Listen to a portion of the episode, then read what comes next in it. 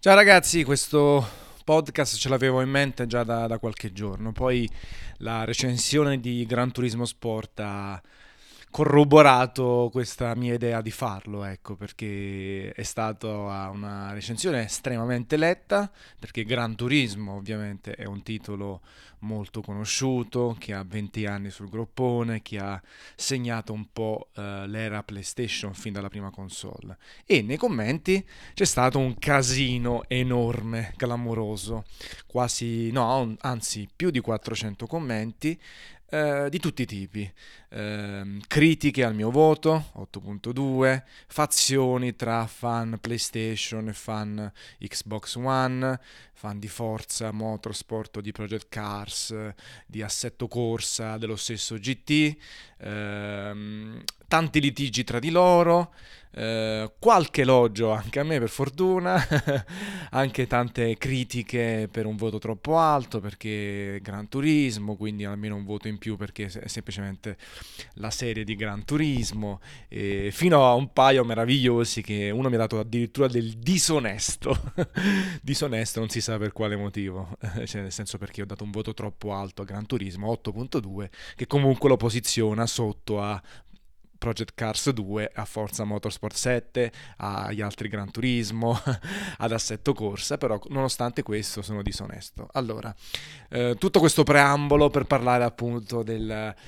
de, di questa fase mh, mm, storica dei videogiochi eh, che nei commenti nel nostro sito, su YouTube, sulle altre riviste, oramai è diventata una sorta di guerra tra fazioni eh, quasi come, anzi, come i tifosi di calcio oppure i sostenitori di politica e il resto. Chiaramente stiamo parlando di forum, di leoni da tastiera, di esacerbare gli animi e i toni perché tanto alla fine siamo online, non ci conosciamo, non ci vediamo in faccia, poi eh, tutto il resto è differente, anche perché in realtà questa console war esiste da sempre, anzi ai tempi di Alternative Reality e poi i primi anni di multiplayer.it sono stato tra quelli che ha creato insieme a altri colleghi la sezione Console War eh, sul forum, è una sezione che in termini di accessi era la prima, seconda terza di tutto il sito. E lì tanta gente si beccava, si offendeva, ehm, ehm, patteggiava per una console oppure per il PC e così via ci sono sempre stati moderatori, si è sempre cercato di evitare la cosiddetta member war, no? quindi le offese personali proprio alla persona, addirittura ai genitori, o comunque eh, post nei quali non c'era nemmeno un po' di contenuto, erano messi lì soltanto per fare casino, i classici troll. Eh, chiaramente poi era una sezione più libertina che permetteva un po' di, di scannarsi. Mm, sono passati 18 anni in pratica dalla prima versione della console war e ho scritto scritto centinaia e centinaia di articoli, sono sempre stati eh, molto belli in termini di commenti, sempre molto numerosi perché ho sempre avuto la fortuna di scrivere e portare le riviste dove scrivevo a grandi accessi. E alcuni giochi ovviamente meno importanti o, com- o comunque multipiattaforma erano tra- abbastanza tranquilli, no? Nel senso tra elogi, critiche, elogi al gioco e critiche al gioco, alla mia persona, al mio metro di giudizio, eh, tendenzialmente era tutto sotto controllo. Poi quando si andava appunto a recensire, a scrivere di eh, qualcosa eh, monopiattaforma, esclusivo, qualche brand famoso, qualche brand arrivato al ventesimo capitolo, al terzo capitolo, al quinto capitolo, lì invece succede il casino. E mh, mm, devo essere sincero, ancora oggi, dopo 18 anni, ovviamente ci ho fatto le ossa, ci ho fatto il callo e non c'è alcun problema, anzi eh, queste cose mi fanno anche tantissimo divertire. Mi ricordo in calcio la recensione di The Order eh, che avevo scritto subito io un post, eh, fatemi spazio, sono, arrivano, i commenti che già mi sarei immaginato, mi ero immaginato eh, una serie proprio di guerra termonucleare eh, tra gli utenti tra di loro e tra, anche nei miei confronti, ma eh, il resto. Gli elogi ci sono sempre, sono sempre tantissimi, ovviamente dopo tanti anni. E mi fanno piacere, li tengo lì, eh, soprattutto quando arrivano bei elogi, nel senso un po' più corposi, articolati. Viceversa le critiche. Le critiche sono sempre meravigliose, sono sempre ben accette quando sono argomentate, quando ti danno modo di riflettere, perché comunque eh, magari ti fanno migliorare, no? Non soltanto in termini di giudizio, perché poi lì ci, ci arrivo tra poco sui voti, che lì è molto più relativo, ma anche magari nella forma in cui si è scritto, negli aspetti toccati all'interno della recensione, nel tono eh, su un gioco invece che un altro, quelle veramente ti fanno crescere, uno ci pensa, le metabolizza e sicuramente applica qualche insegnamento che può essere quello diretto dell'utente oppure quello ricavato dalla persona dopo alle critiche negli articoli successivi. Quando invece sono completamente random, e non parlo di quello disonesto perché poi quello è eccessivo, quindi quella mi fa ridere, invece ancora oggi ci rimango un po' male, nel senso che eh, certe volte sono così cattive, sono così secche, sono così brutte, che un attimo ti fanno rimanere male, ti fanno dispiacere, anche se sai che poi sono buttate lì senza che, che in realtà la persona ha letto il pezzo, che ha giocato il titolo o che ha visto il tuo precedente, però ti fanno un po' rimanere male. Allora uno cerca di rispondere sempre con toni tranquilli, eh, talvolta sarcastici, talvolta ironici, talvolta piccati anche perché poi siamo umani, e, però ci rimane un po' male. Ancora oggi, dopo 18 anni che ho visto miliardi di elogi e miliardi di, di critiche, ancora oggi un po' rimane così. E quindi poi la cosa bella è anche che circolarmente si viene additati di patteggiare per una console o per un PC, come se fossimo azionisti di maggioranza o perlomeno azionisti, come se venissimo pagati per parlare bene di una cosa oppure dell'altra, quando questa cosa, come ben sapete, le persone normali, quelle che probabilmente ascoltano anche il podcast, non credo che i troll lo ascoltino,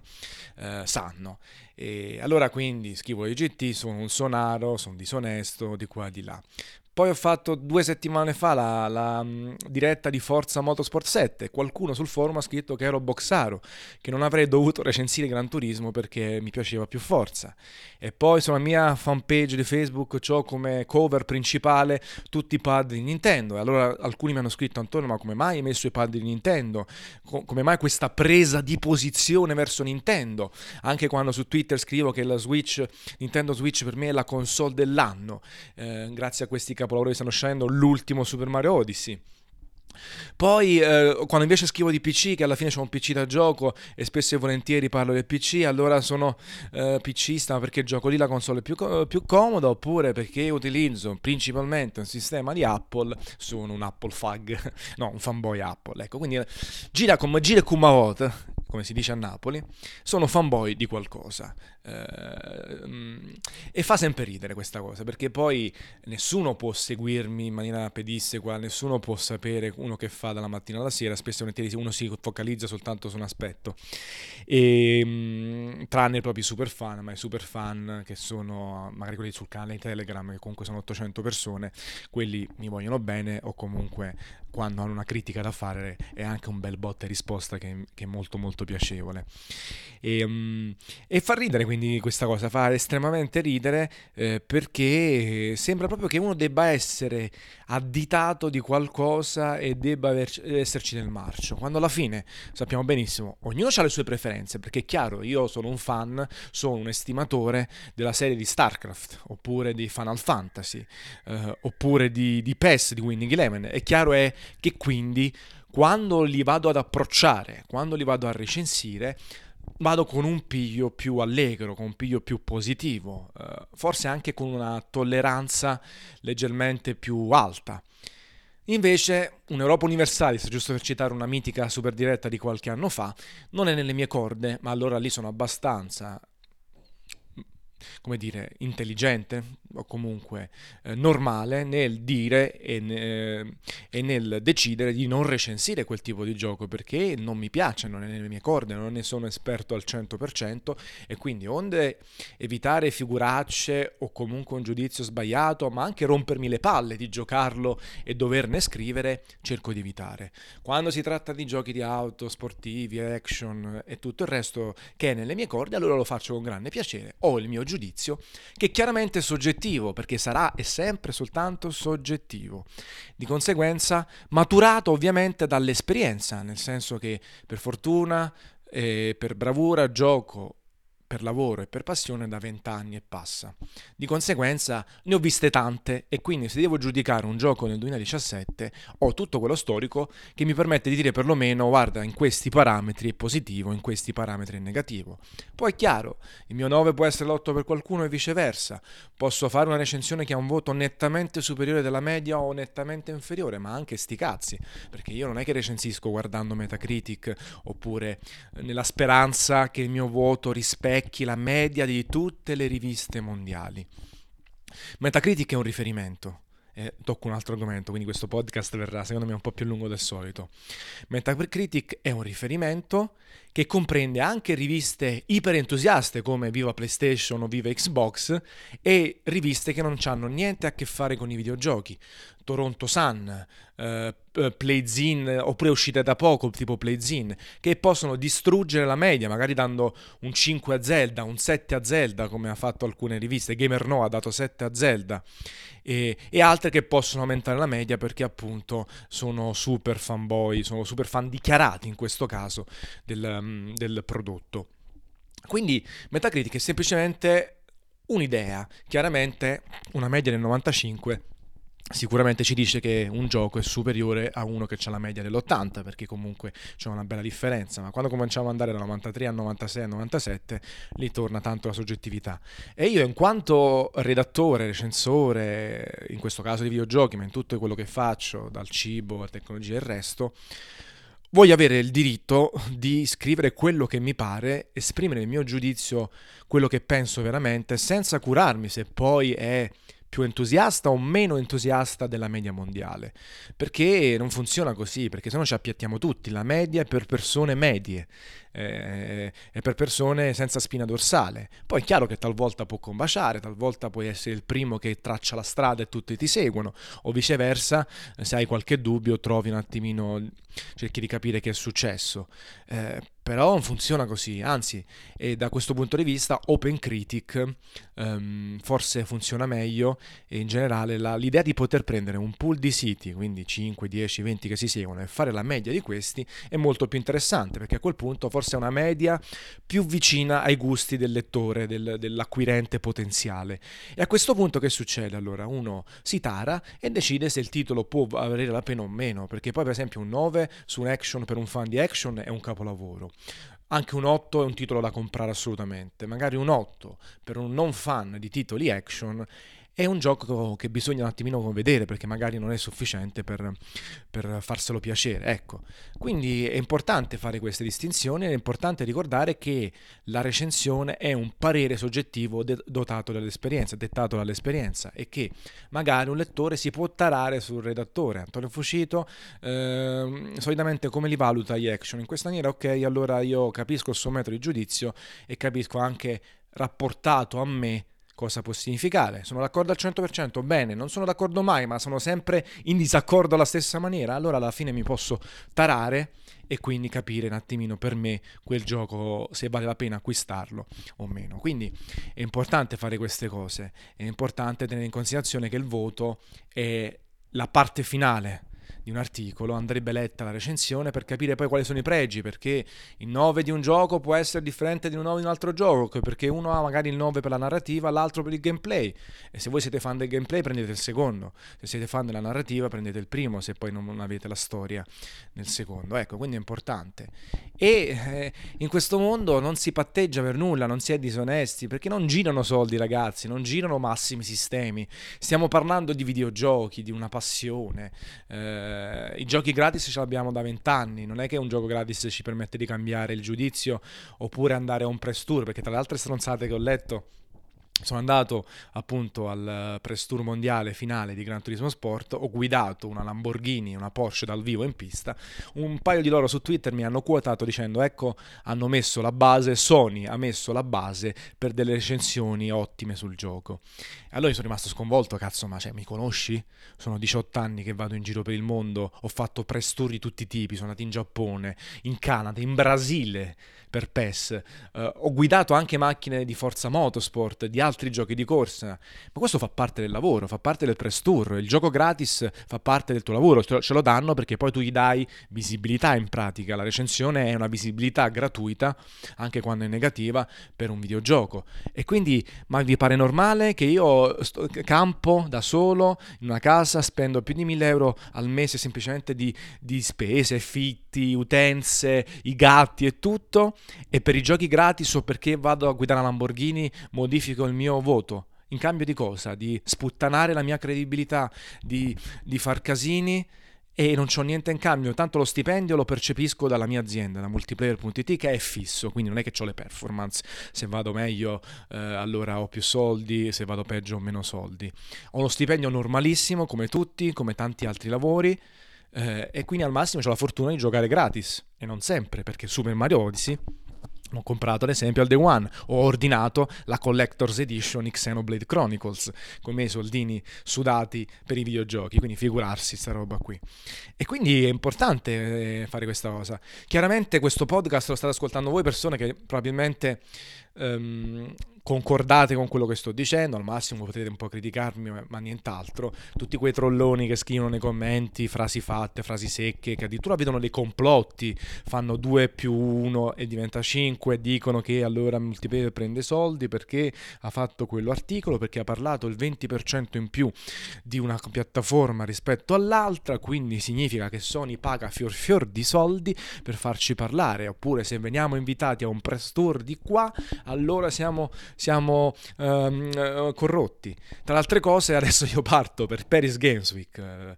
Uh, lunedì 30 c'è la conferenza Sony, ci sono appuntamenti a porte chiuse, speriamo che ci sia God of War oppure The Last of Us parte 2 o qualcosa del genere. Allora, siccome sono andato con Sony, sono un sonaro. No, Sony ci ha invitato, ci paga tutto, ci invita e andiamo. Come siamo andati a Microsoft, come Microsoft adesso ci manda Xbox One X per fare la videorecensione, l'anteprima, l'unboxing. Come eh, siamo andati a Level Up, Umberto è andato a Level Up di Namco Bandai in Giappone a gennaio, che botta di culo ma è lavoro. E, e, chiaramente io non è che posso recensire tutti i titoli che escono per fare il super partes, non sono tanzenplayer.it, sono multiplayer, ho 20 colleghi, ci alterniamo nei pezzi, chiaramente io faccio gli articoli che sono più nelle mie corde come generi, non come piattaforme. Ho fatto anche Tomb Raider per Xbox One quando era esclusiva, eh, oppure ho scritto, ho fatto un editoriale su Forza Motorsport, eh, scusate, Horizon 2 che per me era il primo titolo next gen. Poi su Nintendo, dove avrei dato Zelda 10, l'ha fatto Alessandro Bacchetta che gli ha dato 9.7 perché comunque lui è la persona che storicamente segue i brand esclusivi Nintendo. Allora non mi permetterei mai di dire no devo far vedere che sono super partes, recensisco io Zelda. Ma se avessi recensito io Zelda, gli avrei dato 10 e probabilmente anche su Mario, che, eh, che ha ricevuto 9.4 da bacchetta, per me probabilmente più alto come voto. Però sto lì, basta seguirmi sui canali anche personali, basta anche chiedere, basta anche criticare in maniera corretta, perché io ho bisogno delle critiche, ho bisogno di migliorare nonostante oramai Qualcuno potrebbe dire dopo 18 anni nei videogiochi cosa vuoi imparare di più, cosa ti vuoi inventare, anzi forse, forse, forse hai speso anche un po' del tuo entusiasmo, l'hai un po' finito il tuo entusiasmo. Non l'ho finito, continuo a giocare, continuo a fare i day one dei giochi, a comprare le console al lancio, praticamente tutte le ho comprate al lancio, Xbox One, PS4, Switch eh, e compagnia, quindi l'entusiasmo rimane.